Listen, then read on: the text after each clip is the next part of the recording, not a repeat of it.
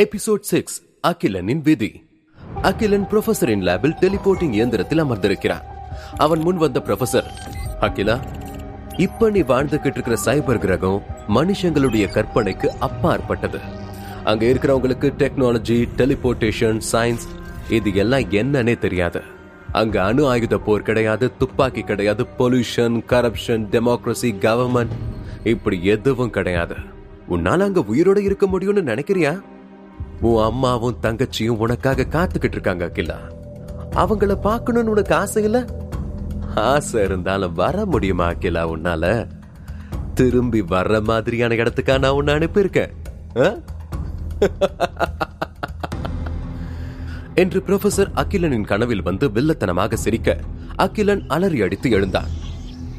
நான் இங்கிருந்து போகணும். நான் இங்கிருந்து போகணும். என்று பதட்டப்பட்டு எழுந்து நின்றான். ஆனால் இந்த கிரகத்தை விட்டு செல்வதற்கு இருந்த ஒரு வழியும் இப்போது இல்லை என்று உணர்ந்து மனம் நொந்தான் அவனை சின்னு தேற்றியது. வருத்தப்படாத அகிலா அடுத்து என்ன பண்றதுன்னு யோசி. என்று சொல்ல அகிலன் சோகமானான். அகிலன் கால் போன போக்கில் பாதை புரியாமல் திசை அறியாமல் வெகு தூரம் விரக்தியில் நடந்தான். வெயில் அவனை வாட்டி எடுக்க ஒரு வறண்ட நிலப்பரப்பினை அடைந்தான். பின் நகர்ந்து போய் ஒரு பாறையில் அமர்ந்தான். சில நிமிட மௌனத்திற்கு பிறகு ரொம்ப பசிக்குது சின்னு. சாப்பிட ஏதாவது கிடைக்குமா? என்றான் அகிலன் உடனே சின்னு சுற்றி முற்றி பார்த்தது. அதோ ஒரு குட்டை இருக்கு பாத்தியா? அங்க போனா உனக்கு சாப்பிட ஏதாவது கிடைக்கும். பா போகலாம். என்று அழைக்க அகிலன் அந்த சிறு குட்டை இருக்கும் இடத்திற்கு சென்றான். ஆனால் அங்கு ஊர்ந்து செல்லும் பல வகையான வண்டுகளை தவிர வேறு எதுவும் இல்லை. வண்டுகளை தான் தனக்கு உணவாக சின்னு காட்டியது என்று புரிந்து கொண்டான். என்ன விளையாடுறியா? இதையெல்லாம் என்னால சாப்பிட முடியாது என்று அகிலன் மறுத்தான். ரொம்ப முரண்டு பிடிக்காத அகிலா. உனக்கு உயிர் வாழணும்னு ஆசை இருந்தா சாப்பிடு. இப்போ உனக்கு பசிக்குது இல்லையா? என்று கேட்டது சின்னு. ஆம் என்பது போல தலையாட்டினான். வேறு வழியின்றி வண்டுகளை உணவாக எடுத்துக்கொள்ள முடிவு செய்தான். அகிலன் அந்த குட்டையில் குதிக்க வண்டுகள் சிதறி ஓடியது. ஒரு வண்டினை பிடிக்க போய் தடுமாறி சேற்றில் விழுந்தான். அந்த வண்டு மெல்ல ஊர்ந்து சென்று ஒருவரது காலில் மோதி நின்றது. அகிலன் மெல்ல அன்னார்ந்து பார்க்க தமினா அந்த வண்டை கையில் எடுத்து நின்றார் தமினா அந்த வண்டை அகிலனிடம் தூக்கி எறிய அதை கப்பென்று பிடித்து முகம் சுழித்தபடி வாயில் போட்டு மெல்ல ஆரம்பித்தான். அவன் முகம் ஆச்சரியத்தில் மலர்ந்தது. அந்த வண்டின் சுவை அவன் நினைத்தது போல கொடுமையாக இல்லை. அது தான் விரும்பி சாப்பிடும் உணவைப் போல சுவையாக இருக்க அகிலன் அதை மென்னு முழுங்கினான். அவனது பிரேஸ்லெட்டில் இருந்த ஒரு மாயத்திரை விரிந்து உயிரணுக்கள் புள்ளிகள் ஒன்று என அதிகரிப்பதை காட்டியது. அகிலன் அருகில் ஓடிய நான்கு வண்டிகளை வேகமாக எடுத்து சாப்பிட்டான். உயிரணுக்கள் புள்ளிகள் ஐந்து என காட்டியது. அகிலனும் சந்தோஷப்பட்டான். அவனை ஆர்வமாக பார்த்து கொண்டிருந்த தமினா நீ இந்த உலகத்தை பத்தி நிறைய தெரிஞ்சுக்கணும் அகிலா. என் கூட வா. உனக்கு வேட்டையாட நான் கத்து தரேன் என்றாள். வண்டை ருசித்து சாப்பிட்டபடி தமினாவை பார்த்தான் அகிலன். தமினா அகிலனுடன் பல இடங்களுக்கு சென்று அவனுக்கு வேட்டையாட பயிற்சி கொடுத்தாள். அந்த உலகத்தை பற்றியும் விவரித்தாள். தமினா அகிலனிடம் எங்க பாரு இந்த உலகத்துல நாலு வகையான ஜந்துக்கள் இருக்கு. சாதுவான ஜந்துக்கள் விசித்திர ஜந்துக்கள் விஷ ஜந்துக்கள் அப்புறம் அசுர ஜந்துக்கள். சாதுவான ஜந்துக்களை இங்க நீ சுலபமா பார்க்க முடியும். இது வரைக்கும் நீ சாப்பிட்ட வண்டு சாதுவான ஜந்து வகையை சேர்ந்ததுதான். ஆனா அதை வேட்டையாடி சாப்பிட்டா உனக்கு சொற்பமான உயிரணுக்கள் தான் கிடைக்கும். அதனால சாதுவான ஜந்துக்களை நிறைய பேர் வேட்டையாட மாட்டாங்க. ரெண்டாவது விசித்திர ஜந்துக்கள். பறக்கிறது வேகமா ஓடுறதுன்னு உயரமா தாவறதுன்னு இதுங்களுக்கு சில விசேஷ சக்திகள்லாம் இருக்கும். சில விசித்திர ஜந்துக்கள் ஆபத்தானதா கூட இருக்கும். அதனால இதுங்களை வேட்டையாடணும்னு நினைச்சா அதுங்களோட சக்தி என்னன்னு தெரிஞ்சுக்கிட்டு அதுக்கேத்த மாதிரி தான் வேட்டையாடணும்.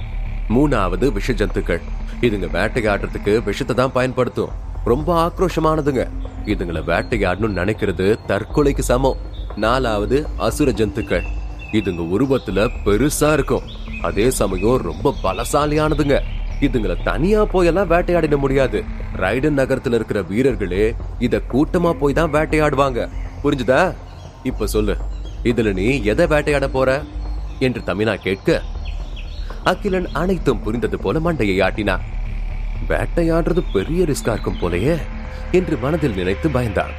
அகிலன் சற்று தயங்கியபடி இங்க காய்கறி பழம் அரிசி இந்த மாதிரி எல்லாம் நீங்க சாப்பிட மாட்டீங்களா? அப்படி எதுவுமே இங்க கிடையாதா? என்று கேட்க தமினா மெல்ல புன்னகையுடன் அகிலா உங்க உலகத்துல எப்படின்னு தெரியல. ஆனா இங்க இருக்கிறவங்களுக்கு தெரிஞ்சதெல்லாம் ரெண்டே விஷயம்தான். ஒன்னு வேட்டையாடுறது. இன்னொன்னு அதை சாப்பிடுறதன் மூலமா பரிணாம வளர்ச்சி அடையிறது. உனக்கு ஆயிரம் உயிரணு புள்ளிகள் இருந்தாதான் உன்னால பரிணாம வளர்ச்சியை அடைய முடியும். ஆத்ம சக்திகள் கிடைக்கும். அப்பதான் உன்னால அடுத்த கட்டத்துக்கே போக முடியும்.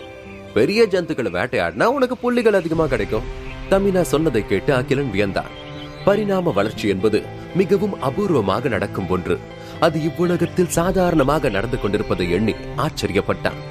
அகிலன் வியப்பில் கேட்டான் எவ்வளவோ கண்டுபிடிப்புகளை எங்க உலகம் பார்த்திருக்கு.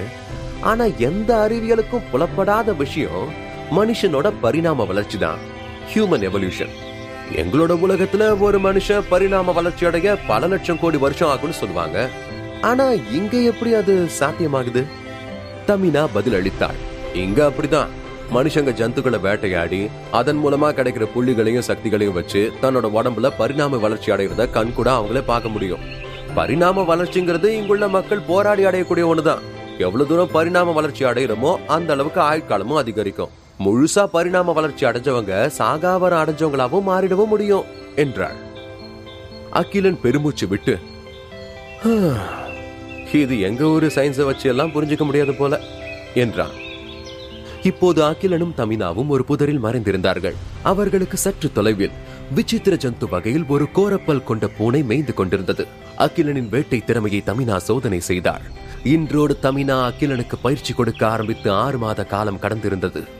அகிலன் தன் கையில் ஓர் வில்லம்புடன் அந்த கோரப்பல் பூனையை நெருங்க ஆபத்தை உணர்ந்த அந்த பூனை தன் ரெக்கைகளை விரித்து பறந்து சென்று ஓர் மரத்தில் அமர்ந்தது.